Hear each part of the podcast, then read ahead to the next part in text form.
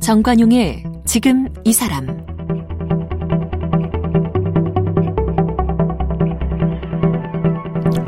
여러분 안녕하십니까? 정관용입니다. 미디어 채널이 다양해지면서 정보를 접하는 양도 참 많아졌습니다. 그런데 문제는 이 생산되는 모든 정보가 진짜라고 장담할 수 없다는 거죠. 코로나십구 관련해서도 가짜뉴스 참 많았고요. 그리고 사회 정치적으로 양산되는 가짜뉴스들 때문에 혼란과 불안감도 가중되는데요. 사람들은 왜 가짜뉴스를 만들어낼까? 또 거짓말 속에 숨은 심리는 뭘까요? 그래서 오늘 어, 심리변화연구소 이남석 소장을 초대했습니다. 얼마 전 거짓말쟁이의 뇌를 해부한다면 이런 책도 펴낸 바가 있는데요. 이남석 소장 만나보죠. 이남석 소장은 성균관대학교와 같은 대학원에서 심리학을 전공했고 융합과학 박사학위를 받았습니다. 현재 심리변화연구소 소장이며 직장인 사춘기 전문 비대면 코칭 서비스 킥업의 대표 코치로 활동하고 있습니다. 서촌의 인문학 카페 여기인가 공동대표입니다. 청소년과 성인 심리학 관련 책을 서른다섯 권 집필했습니다.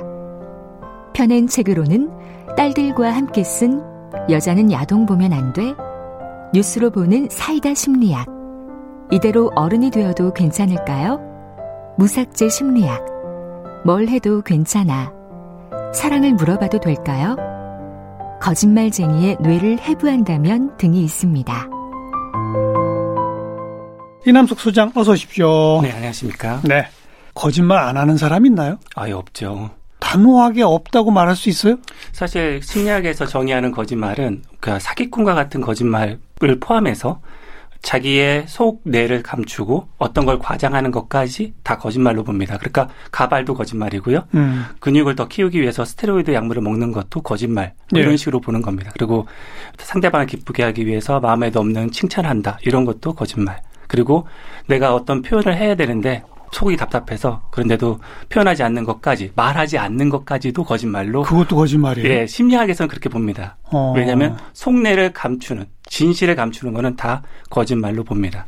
또 어린아이들이 언제부터 거짓말하는지 이런 게 연구된 게 있나요? 예, 있습니다. 약 구 개월 정도 되면 사람의 언어를 알아듣기 시작하는데, 그러면 자기가 잘 이해하지 못하거든요. 솔직히 그 언어가 완벽하게 발달하지 않은 상태니까. 그런데 그 맥락을 추적해서 알아듣는 척 고개를 끄덕이거나 아니면 못 알았는데도 웃거나, 사실 그렇게 슬프지 않은데 자기가 뭐, 뭐를 더 얻기 위해서 일부러 울어서 관심을 유도하거나 이렇게 어, 됩니다. 일부러 우는 것도 거짓말이다? 예, 그렇습니다. 왜냐하면 자기가 얻을 이익이 있기 때문에. 그 이익이 뭐 꼭 금전적인 것만 이익이 아니라 사랑, 인정, 음. 그리고, 그리고 어떻게 보면 혼자 있는 고립감도 벗어날 수 있고, 뭐 이런 것들 때문에 사실은 거짓말하는 겁니다. 어른이 돼서도 에스엔에스 할 때 자기가 거짓말로 뭔가를 하는 것도 관심을 더 유도하기 그렇군요, 위해서 하는. 그렇군요. 그렇습니다. 그러면 그런 갓난애기들도 그렇게 조금 네. 그 사람의 말을 이해하기 시작하면서부터, 사람의 네. 반응을 보기 시작하면서부터 거짓말을 하게 된다는 얘기는 네. 인간의 본능이에요? 예, 인간뿐만 아니라 동물, 식물의 본능이기도 합니다. 동물 같은 경우에도 자기의 먹이를 숨겨놓고서 동료가 왔을 때, 침팬지 같은 경우요, 땅에 묻어놓고서 모르는 척하다가 그 사라지면, 뭐 강아지도 그렇고요. 음. 그런다든지 식물 같은 경우에도 예쁜 꽃인 척하고서 파리지옥 같은 경우 그 유도해서 파리를 먹는다든지, 아니면 뭐 난초 중에서도 예쁜 꽃이지만 그 안에는 꿀이 없는다든, 없다든지. 아. 그러니까 자기가 생존하기 위한 혹은 자기가 이득을 위한 것이지, 거기 안에 뭐 남을 위한 것들을 넣어놓지 않는, 그 상대방 입장에서는 속는 게 되니까 그래서 거짓말로 하는 겁니다. 그럼 인간, 동물, 식물 모든 것의 본성이다? 네, 그렇습니다. 이야, 특히 인간이 제일 많이 하겠죠. 왜냐하면 그만큼 상징체계가 발달되어 그렇죠. 있고, 그리고 사회의 복잡도가 더 있다 보니까 음, 그렇게 거짓말을 하는 겁니다. 심리학자들 혹시 하루에 몇 번씩 거짓말하는지 연구된 거 있어요? 예, 있습니다. 그 로버트 펠트만 교수에 따르면 특히 사람이 처음 만났을 때 그 한 십 분 안에 좋은 인상을 줘야 되니까 세 번 정도의 거짓말을 한답니다. 처음 만나서? 예, 처음 만나서 좋은 인상을 줘야 되니까 십 분 안에? 예, 십 분 안에 세 번 이상? 세 번 이상 거짓말을 하고요. 더 놀라운 거는 폴 에크만 교수, 안면 이제 인식으로 유명한, 표정 연구로 유명한 폴 에크만 교수 같은 경우에는 하루에 이백 번의 거짓말을 한답니다. 그 이백 번의 이백 번? 거짓말이 이 말만 얘기하는 게 아니라 뭐 자기가 냄새 나는데도 냄새 못 느끼는 척하고 음. 그리고 이제 한참 다른 사람 앞에서 아, 저 한심한 얘기 뭐 하는 거야 하는데도 그런 마음이 드는데도 그런 표현 안 하고 이런 어. 것들을 하면 이게 예, 그렇고요. 그리고 이제 벨라트 폴로 교수의 연구에 따르면 그 일기를 쓰게 했더니 평균 일 점 오 회 하루에 깨어있는 시간에 사실 그것도 상대방이 관찰한 게 아니라 자기 스스로 고백하는 걸로 아 나는 오늘 일 점 오 회 정도 했어라고 백사십칠 명을 연구한 결과 그렇게 나왔습니다. 네.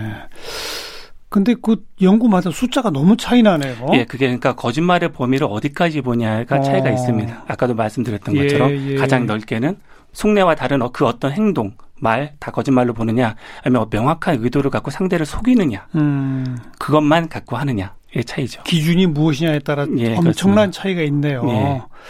그런데 예. 그 거짓말을 왜 하는지 예. 원인은 본인에게 뭔가 유리한 결과를 얻기 위해서 예. 모두 그렇습니까? 모두 그렇진 않습니다. 사실은 가장 무서운 거짓말이 자기 기만의 거짓말입니다. 자기 기만? 네. 그러니까, 아. 가장, 그러니까 자기는 진실을 생, 얘기한다고 생각하는데 거짓말인 경우가 있습니다. 음. 자기 신념으로. 음흠. 왜냐하면 꼰대 테스트 이런 것도 좀 들어보셨을 겁니다. 자기는 꼰대가 아니라고 생각하는데 야, 야 나는 꼰대가 아니니까 이런 얘기 하는 거야 하면서 한다든지. 그러니까 자기는 아니라고 생각을 하면서 상대방에게 강요하는 것도 그것도 거짓말이거든요. 어떻게 보면. 네. 네. 그러다 보니까 사실 우리 우리 사회에서 거짓말들이 많을 수밖에 없습니다. 음.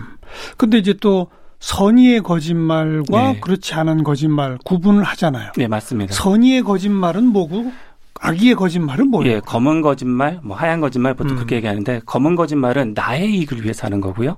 하얀 거짓말은 상대방의 이익을 위해서 하는 겁니다. 어. 그러니까 상대방의 이익만 위하는 게 아니라 솔직히 자기의 좋은 인상도 있는 거지만 예를 들어서 이런 겁니다. 자기 친구가 미장원을 가서 머리를 하고 왔는데 너무 이상해요. 그런데 어. 그거를 솔직하게 야, 너 이렇게 이상하게 했어. 그걸 왜 돈 주고 했어. 이렇게 얘기하면 자기 인상도 나빠지고 상대방 기분도 나빠지거든요. 음. 그런데 그냥 하얀 거짓말로 어우 유니크해. 음. 막 특별해. 이렇게 얘기하면 솔직히 자기가 그렇게까지 거짓말한 거 느낌도 안 들고요. 왜? 너무 좋다고는 안 했으니까. 음. 그러면서 상대방도 기분이 좋아질 수 있으니까 그런 것들은 하얀 거짓말이라고 얘기합니다. 그러니까 누구의 이익이냐. 음. 사, 비중, 비중의 게임으로 나의 이득이 더 많다 그러면 검은 거짓말이고요. 상대방의 이득이 더 많다 그러면 하얀 거짓말. 그리고 둘 사이에 딱히 너의 이익, 나의 이익으로 이야기하기 힘들다 그러면 회색 거짓말. 회색 거짓말도 있군요. 예, 그렇습니다. 어... 그, 그러니까 선의의 거짓말은 나쁘다고 말할 수 없네요. 예, 그렇습니다. 그거는 이제 사실은 영화 뭐 사토라레 그리고 뭐 삼월에 개봉하는 카오스 워킹 이런 영화들이 기본 설정이 뭐냐면 내 생각이 자막으로나 아니면 소리로 들려서 상대방이 충분히 안다. 라는 가정에서 이제 가는 건데 그러면 상대방이 다 상처받거든요. 어. 왜냐면 우리가 갖고 있는 뭐 뜬금없이 떠오르는 생각도 있거든요. 어? 왜 이렇게 이빨이 저렇지? 뭐, 어, 왜 이렇게 머리가 저래? 뭐 이렇게 했는데 그게 사실은 잠깐 떠오르고 사라지는 건데 상대방은 그것이 다 상처가 될 수 있거든요. 그렇죠. 그러니까 사실 상대방의 입장에서 이야기하는 선의의 거짓말은 인간이 사회적 동물이기 때문에 음, 그건 오히려 권장해야 되겠네요. 예, 그렇죠. 근데 그것도 기술인 거죠. 그렇죠. 예. 근데 그 악의적 거짓말, 그 예. 검은 거짓말은 본인의 이익을 위한 경우라고 맞습니다. 했잖아요. 예. 근데 본인의 이익을 위한 경우면서 동시에 남에게 직접적 피해를 주는 경우와 예. 피해는 주지 않는 경우와 예. 이것도 나눌 수 있지 않을까요? 예, 맞습니다. 그러니까 일단은 그런데 대부분의 경우는 자기의 이게 지금 사회는 복잡한 이익의 음. 사슬망이 있기 때문에 자기에게 이익이 되면 누군가에게 피해가 될 수 있거든요. 대부분 그렇다. 예, 그러니까 어. 자기가 과장되게 에스엔에스에 자기가 행복한 척 뭔가를 올리면 어, 난, 난 피해 없어. 내가 뭐, 무슨 피해를 줬어. 내가 그냥 음. 내가 잘 먹고 잘 사는 거 올렸는데 하지만 누군 그걸 보고서 좌절을 한다는 거죠. 음. 그러니까 사실 이렇게 뭐 문제가 되는 것 중에 자기 학력 위주라거나 아니면 뭐 자기가 그런 성과를 내지 않았는데 난 주식으로 돈 많이 벌었어요 해갖고 얘기했다가 그 실체가 드러나서 다른 사람들이 허탈해하게 만드는 것. 그런데 그 가해자들은 얘기하거든요. 피해 준 거 없다. 나 직접적으로 돈을 빼앗은 거 없다 하지만 예. 이게 심리적으로는 다 상처나 피해를 주기 때문에 이게 자세히 살펴보면 피해를 주는 거짓말들이 대부분입니다. 음, 그것까지는 연구된 게 있나요? 사람들이 뭐 누구나 본능적으로 거짓말을 한다고 그랬잖아요. 예. 선의의 거짓말을 많이 하느냐, 악의의 거짓말을 많이 하느냐까지 연구된 게 있나요? 아, 예. 보통은 그 사회적 스킬, 그러니까 사회적 자아로서 페르소나라고 그러는데 음. 집안에 있을 때랑 사회적으로 자기의 역할에 맞게 할 때랑 자기의 자아를 다르게 수행을 하거든요.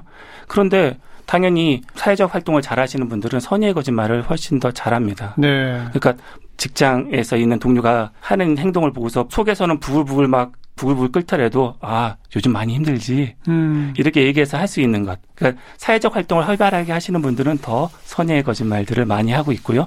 그런 선의의 거짓말을 많이 하다 보면 사실은 실제로 포용력이 더 커지거든요. 네. 왜냐하면 네. 그거를 자기가 스트레스가 너무 많다 보니까 그거를 자기도 믿어야 되거든요. 아, 이 친구는 내가 모르는 어떤 사정이 있어서 이런가 보다 해갖고 이제 그 살펴보는 리더로서 살펴보는 그런 것들을 훈련하게 돼 있거든요. 음. 처음에 시작점은 그렇지 않았어도 점점점 좋은 사회적 스킬을 이렇게 쓰다 보면 누구를 위해서 본인을 예. 위해서가 아니라 상대를 위해서 쓰다 보면 점점점 큰 사람이 되는 거죠. 소통 능력이 뛰어나면 그렇죠. 더 리더가 되고 예. 그런 분들은 선의의 거짓말을 하는 경우가 많더라. 네, 맞습니다. 네, 본인 자신의 어떤 자존감을 높이고 예. 자기 개발을 위해서 본인에게 하는 거짓말도 예, 좋을 때가 있죠. 좋죠. 그것도 이제 피그말리온 이펙트라고 그래서 음. 자기가 어떤 것을 간절히 바래요. 그래서 그것이 이루어질 수 있다고 믿으면 실제로 이루어질 확률이 높습니다. 근데 그걸 이제 피그말리온 이펙트라고 해서 뭐 피그말리온 그 조각상 이야기로 하는 경우도 있지만 심리학에서는 조각가 피그말리온이 예. 자기가 만든 조각 얘기를 맞습니다. 계속 빌었더니 그 여인이 되더라 예. 이거잖아요. 예, 그렇습니다. 그런데 심리학적으로는 이제 피그말리온 이펙트라고 하지 않고요. 셀프 에피커시라고 그래서 음. 자기 효능감이라고 얘기합니다. 자기가 잘할 수 있다고 생각하는 믿음을 갖고 있으면 실제로 잘하게 된다는. 그러니까 본인이 아, 난 수학 잘할 것 같은데 라고 하면 당연히 수학 공부를 더 하겠죠. 네. 더 하면 나중에 그 능력도 더 생기겠죠. 그런데 보통 수포자라고 하는 수학 나는 못할 것 같은데 그러면 공부를 하지 않아요. 음. 결국은 또 공부를 하지 않았으니까 수학을 실력이 나빠집니다. 나빠지면 아, 난 역시 수학을 포기한 게 더 나은 사람이었어 이렇게 된다는 거죠. 그러니까 자기 자신을 네. 좋게 하는 거짓말 중에는 자기 효능감이라는 개념이 있고 교육학에서도 잘 쓰고 있습니다. 음. 너는 할 수 있어. 예, 잘하는데 예. 왜 그래? 이렇게 알겠습니다. 하는 것. 어, 소통 능력인 선의의 거짓말, 자기 예. 신념, 자기 확신 뭐 예. 이런 건 이제 긍정적 측면 예. 쪽 얘기해봤고 제일 나쁜 게 사기꾼들이잖아요. 예, 맞습니다. 사기꾼들의 거짓말 메커니즘은 뭐가 달라요? 일단은 사기꾼은 공급과 수요를 잘 보셔야 됩니다. 자기가 아무리 공급하려고 거짓말을 공급하려고 해도 수요가 없으면 사실 그게 그렇게 잘 먹히지 않거든요. 음. 그러니까 거짓말이 먹히려면 일단 수요자가 공급자인 사기꾼보다 그 상황에 대해서 잘 몰라야 됩니다. 그렇죠. 그러니까 가령 자기가 학력 위주로 해서 뭔가 학력을 계속 얘기를 하는 거짓말쟁이가 그 먹히려면 어 스탠포드에 나 온라인 과정으로 박사학위 땄어 했을 때 스탠포드에 온라인 과정으로 박사학위 딸 수 있나 없나를 몰라고 있어야 되거든요. 명확하게 예, 예. 명확하게 그건 안 되는 거야라는 거 알고 있으면 음. 사실 그거에 현혹될 수가 없거든요. 또 하나 간절해야 됩니다. 간절해야 한다. 그러니까 속는 사람이 예, 속는 사람이 그러니까 이런 거죠. 자기가 건강을 굉장히 염려하고 있거나 음. 아니면 지금 병에 걸렸어요. 그러면 지푸라기라도 잡는 심정으로 믿고 싶은 마음이 강하거든요. 그랬을 때 어떻게 하냐면 이 사기꾼이 그거를 던져주는 겁니다. 어, 이거 먹으면 나아요. 음. 그러면 어떻게 하냐면 믿고 싶은 마음으로 그 욕망을 자극하기 때문에. 그런데 이 두 가지가 같이 있어야 거짓말이 먹히죠. 내가 엄청 간절한데 본인이 엄청 그 분야에 대해 잘 알고 있어요. 그럼 속질 않아요. 그런데 음.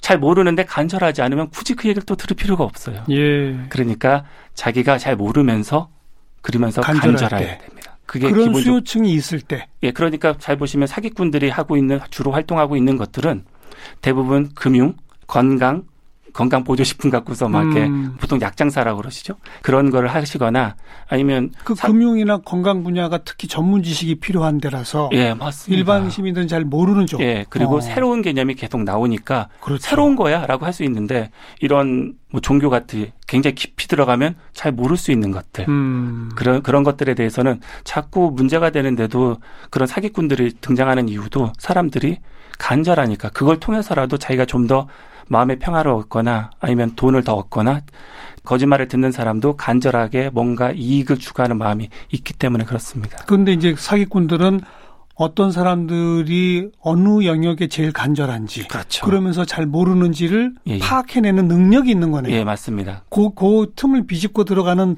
논리를 만들어낼 줄 아는 거군요. 예, 그렇습니다. 그게 어둠 속의 총속이라는 개념인데 이게 무슨 얘기냐면 당하는 입장에서는 정확하게 총을 쏴서 나를 저격했다고 느끼는데 음. 사실 사기꾼은 두루뭉술하게 훅 던집니다. 휙. 아. 그러니까 무당 가시는 분들 이런 분들이 아, 뭐 때문에 왔지 했다가 안 먹히면 아, 그건 안 먹히면 다행이고 자 이거야. 그래서 점점 점점 몰아가서 음. 자기가 원하는 어떤 타겟층으로 확 만들어버리는 것처럼 처음에는 어, 건강 쭉 했다가 아, 건강해도 돈 없으면 소용없어요. 뭐 이렇게 음. 바꾼다는 거죠.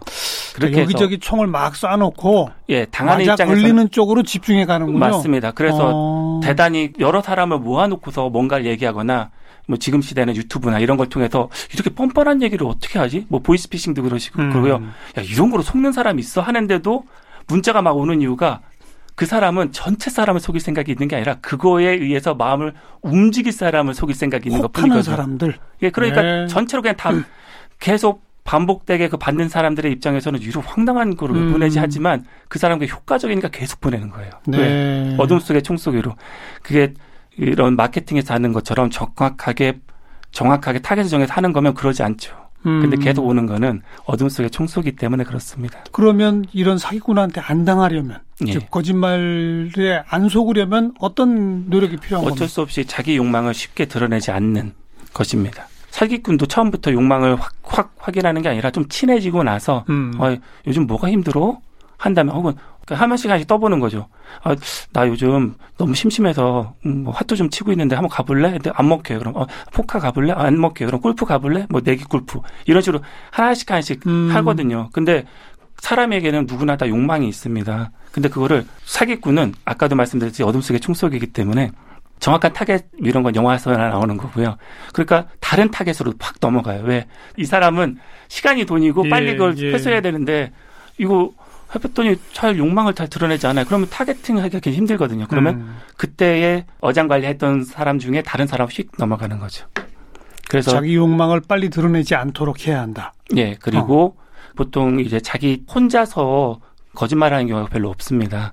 왜냐면 조를 짜서 조를 하죠. 짜서 하죠. 왜? 어. 그러면 그게 진실처럼 느껴지니까 그렇죠. 동조 효과 때문에 음. 세 명 이상이 똑같은 얘기하면 그 사람은 동조하게 돼 있거든요. 맞아요, 맞아요. 예, 길에 가다가 누가 한 명이 쳐다봤을 땐 따라서 쳐다보지 않는데 음. 세 명 정도가 옥상을 못 쳐다보서 무슨 일이지 해서 그냥 무의식적으로 따라하게 되죠. 인간은 어. 적응의 동물이기 때문에 그렇습니다. 음. 누군가가 그게 관심 갖는다는 건 나의, 나도 관심 가질 확률이 높으니까.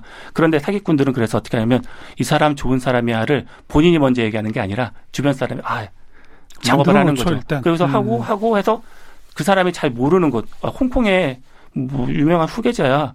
잘 모르겠지만 그래서 진짜 돈 많은 사람 잘 드러나지 않아. 네. 그래서 가서 거기서 이제 신나게 한번 놀게 하고 나서 다시 오게 하고 음. 그 다른 사람들도 하는데 알고 봤더니 나중에 봤더니 다 한패거리고 그럼 어떻게 되면 다른 루트로도 한번 확인해 봐야 되는 겁니다. 크로스 체크. 예, 그렇습니다. 이중, 삼중 체크가 필요하다. 왜냐하면 이게 뭔가를 확신한다는 얘기는 그 의심을 견뎌낸다는 뜻이거든요. 음. 그런데 상대방은 꼭 얘기합니다. 아, 다 못 믿어, 나 못 믿어 합니다. 그러면 어떻게 하냐면 아, 못 믿어서가 아니라 더 믿고 싶으니까 알겠어요. 그러면 의심을 견뎌내게 그런 거를 달라고 해야 될지 정상입니다. 음. 뭔가 의심을 전제로 비판적으로 듣는 자세. 예, 이런 건 꼭 필요하죠. 그래서 우울증 환자는 사기를 잘 안 당합니다. 우울증 환자들이 그래요? 예, 맞습니다. 오. 우울증에 걸리는 이유가 뭐냐면 이 상황을 긍정적으로 보지 않아서 오. 긍정적으로 보지 않아서 우울증에 걸리는 거거든요. 예. 그러니까 지금 현 상황도 부정적인 데다가 앞으로도 나아질 가망성이 없어. 음. 이렇게 봐서 우울증에 걸리는 거니까 상대방이 입 바른 소리로 너무 막 좋은 얘기를 해줘요. 그래도 아유 그러겠어. 아. 그래서 우울증에 그러니까 그렇다고 억지로 우울증에 걸리시라는 게 아니라 아유 그건 말이 안 되죠. 네, 말이 안 되죠. 그런데 걸리시라는 게 아니라 그래서 대부분 사기를 칠 때 어떻게 하면 사람을 흥분시키고 나서 하는 겁니다. 네, 네. 그러니까 우울증 환자조차도 흥분시키고 나서 야 이런 거 해서 어, 오랜만에 이렇게 바람 쐬니까 너무 좋아 한 다음에 한 다음에 사람을 음. 업시키면 감정적이 되거든요. 감정적이 된다는 얘기는 이성적 판단이 그만큼 멀어진다는 맞아요. 거고요. 그러면 기분에 의해서 순간적으로 떠오르는 거에 바로 하는 겁니다. 그런데 그거에 비해서 우울증 환자는 그러지 않고 감정보다는 않습니다. 이성. 예, 그것도 정확하게 아니라 깎아서. 깎아서. 비판적으로. 예, 네, 그렇습니다. 음, 그래야 사기꾼에게 강해질 수 있다. 예, 알겠습니다. 오늘 이제 거짓말보다 처음 시작이 우리 가짜 뉴스로 제가 예. 시작을 했는데 가짜 뉴스를 만드는 심리 예. 그건 뭐고 그런 가짜 뉴스에 빠지는 이유는 또 뭐예요? 일단은 일반 사기꾼들이 다 그렇듯이 자기 이익 때문입니다. 그 이익이 일단은 뭐 후원받는 금전적인 것도 있고요. 존재감. 진실이 아닌 거지만 사람의 관심을 끌 수 있어요. 그러면 이 사람의 이익은 관심인 거예요. 어. 금전적인 게 아니더라도. 그러면 예. 어떻게 해요? 아닌 말구식으로 막 가짜뉴스를 생산하게 되는 겁니다. 음. 그리고 또 이 존재감은 상대방에 대한 존재감도 있는데 자기의 경쟁자 사이에서의 존재감도 네. 있는 겁니다. 그 집단, 네. 자기의 이런 뉴스를 발행하는 사람들 중에서도 내가 더 극단값을 취해서라도 사람들에게 기억이 돼야 되니까 음. 가짜뉴스 경쟁이 생기는 겁니다. 그러네요. 예, 그건 가짜뉴스를 만들어내는 기본 동인인 거고. 예. 근데 그걸 자꾸 가짜뉴스에 쉽게 빠져드는 사람이 또 따로 있잖아요. 맞습니다. 그건 뭐예요? 그거는 바로 안정감 때문입니다. 안정감? 그러니까 사람은 자기 자신의 신념과 똑같이 일치하는 정보를 얻었을 때 안정합니다. 마음이 안정됩니다. 음. 그리고 또 예전에 들었던 것과 똑같은 정보를 들으면 그게 무감각해져요. 음. 분감해져요. 그러니까 어떻게 하냐면 점점점 센 거를 기대하게 돼 있습니다. 그런데 사실 매번 그렇게 사건들이 많이 터질 수는 없거든요. 내가 부정적으로 보는 사람들에 대해 이 매번 그렇게 부정적으로 하기가 그렇게 쉽지 않거든요. 그 사람들도 굉장히 바쁘게 움직이지 않는 한. 예, 그럼 예. 어떻게 하냐면 그 듣는 사람 입장에서는 자기의 신념과 맞는 정보를 기다리고 있는데 음. 그런데 이미 옛날 거는 뭐 좀 무감각해지고 그러니까 새로운 정보를 기대하고 있어요. 그럼 음. 어떻게 가짜뉴스 공급자를 찾아서 야 이런 것도 있대. 음. 그러면서 어떻게 해요? 그거를 알고 있는 내가 그만큼 똑똑한 사람인 거예요. 여기에 사, 사회에 뒤처지지 않고 똑똑한 사람이 그러니까 어떻게 해요? 공유해요. 열심히 공유하면서. 퍼나르기 하는 거죠. 퍼나르기 하죠. 어. 그럼 어떻게 되면 가짜뉴스의 사람도 자기 존재감을 위해서 예, 하듯이 예, 예. 이걸 유포하는 사람들도 야 그런 게 있어도 너 그거 아니? 하면서 준 생산자가 되면서 음. 자기의 존재감을 예, 뽐낼 수가 있게 되기 때문에 소비하는 겁니다. 소비자이자 생산자. 소비자이면서 생산자. 예. 어. 프로슈머가 되는 겁니다. 그게 결국은 자기 신념에 부합하는 쪽을 정보만. 더 예, 그렇습니다. 키우려고 하는 욕구. 이것 때문이라고요. 예, 맞습니다. 그러면 가짜뉴스로부터 조금 우리가 벗어나려면 그것 역시 자기 신념보다는 사실관계를 확인하려고 하는 이성적 태도 이거밖에 없겠네요. 예, 그렇습니다. 그래서 정보 출처를 음. 확인하고요. 내가 맨날 확인하는 그런 정보 출처만 갖고 있는지 아니면 다른 가능성의 정보 출처도 내가 지금 보고 있는지 그리고 내가 생각하지 못하는 어떤 가능성은 무엇인지 그래서 사실은 이런 신문이나 이런 것도 여러 개를 비교하면서 보거나 예. 아니면 이 신문에 나오지 않는 어떤 가능성은 없는지를 스스로 확인한 다음에 믿게 되는 것이 좋습니다. 그러려면 본인의 신념이 예. 진짜 사실관계에 기초한 신념인지 네. 그냥 남들 따라 유행처럼 맞습니다. 가 있는 신념인지 예. 자기 스스로에 대해서 먼저 질문을 던져야 돼요. 예, 맞습니다. 그래서 보통 가짜뉴스 이렇게 하면 심리학적으로 뭐냐면 인지적 게으름에서 나온다고 합니다. 게으름? 네, 그러니까 존재감도 있고 자극도 받고 싶은데 예, 게으르다. 예. 그러면 그냥 원래 공부 안 하는 거죠. 네, 공부 안 하고 가짜뉴스 원래 의심도 안 하는 거고. 예, 그 발원지를 계속 그냥 파고들고 왜 그렇죠. 계속 자극적인 게 오니까. 음. 그래서 이제 인지적 게으름이라고 얘기합니다. 원래 누구나 인간은 게으른 겁니다. 예. 이왕이면 빨리 처리하고 적게 노력하고 싶은데 이 가짜뉴스에 대해서는 그게 극단화가 돼 있는 겁니다. 음. 게으른 사람들이 가짜뉴스에 잘 속는다. 네, 맞습니다. 심리학적으로는 그렇습니다. 뭐 정치적 의미에서는 가짜뉴스가 큰 문제지만 사실 더 자본주의 사회에서 문제가 되는 건 과장 광고잖아요. 네, 맞습니다. 그거의 또 메커니즘은 어떻게 되는 거예요? 일단은 이 과장 광고는 사실은 있는 거를 있다라고 얘기하는 거는 긍정적인 겁니다. 음. 있는 걸 없다라고 얘기하는 건 현실 부정이고요. 그런데 이 과장은 뭐냐면 있긴 있되 그걸 더 실제보다 더 크게 왜곡시키는 거거든요. 조금 있는 걸 크게 많이 있는 네, 것처럼. 많이 왜곡시키는 겁니다. 그거의 메커니즘은 아까도 말씀드렸듯이 인간은 인지적으로 게으르다고 말씀드렸지 않습니까? 음. 그러면 모든 정보를 고루 평가해서 하는 게 아니라 자기가 인상적으로 남는 몇 가지 정보에 집중해서 판단을 내립니다. 그래서 과장 광고가 먹힐 수 있는 것도 뭐냐면 인간을 자기가 포커스 두 개, 그러니까 주안점을 두 개 만드는 그런 몇 가지 사실에 주목하게끔 만드는 그런 메커니즘만 있는 겁니다. 예, 예. 그래서 가령 자동차를 만드는데 자기가 자동차의 엔진이나 이런 거에 너무 자신이 없어요. 그러면 에어컨이 시원한 차. 음. 예전에 그랬던 적도 있었습니다. 그러면 사실은 이 에어컨이 시원한 차라는 거는 차의 굉장히 중심 기능이 아닌데도 부차적 기능이죠. 부차적 기능인데 그거에 주목하게 만드는 거거든요. 음. 과장이냐 아니냐는 나중 문제고요. 일단 주목하게 만드는 겁니다. 예. 그러면 어? 우와 맞아 시원한 건 맞잖아. 음. 해서 다른 경쟁작들이 훅 밑으로 떨어지는 겁니다. 음흠. 과장 광고의 핵심은 그래서 주목하게 만든다가 핵심이고요. 그리고 이제 광고의 메카, 메커니즘 중에 일부러 그래서 명확한 판단을 못하게 헷갈리게 만드는 경우도 있습니다. 일부러 헷갈리게 만들어요? 예. 오. 이런 제약회사의 부작용 같은 거는 고지하게 돼 있지 않습니까? 약의 부작용. 약의 부작용. 잘 보시면 처음에 굉장히 심각한 것부터 나옵니다. 뭐 뇌졸중, 음. 쇼크, 음. 심장발작 뭐 이런 거 쭉 나오고서 맨 마지막은 가려움증. 음. 이로 끝납니다. 음. 그럼 어떻게 되냐면 희석 효과가 납니다. 어. 뭐냐면 사실은 사실이거든요. 근데 그거를 뇌졸중이 올 수도 있다. 올 수도 이거죠. 있죠. 근데 거기서 딱 멈추면 굉장히 심각하게 사람들이 그렇죠. 지각합니다. 근데 쭉 다 얘기하고서 맨 마지막에 가려움증 그러면 그 가려움증이라고 하는 것. 어. 이 사람의 인지적으로 게으르기 때문에 어. 맨 마지막에 그 가려움증이 굉장히 크게 남아서 아, 그렇게 심각한 거 아니네. 어.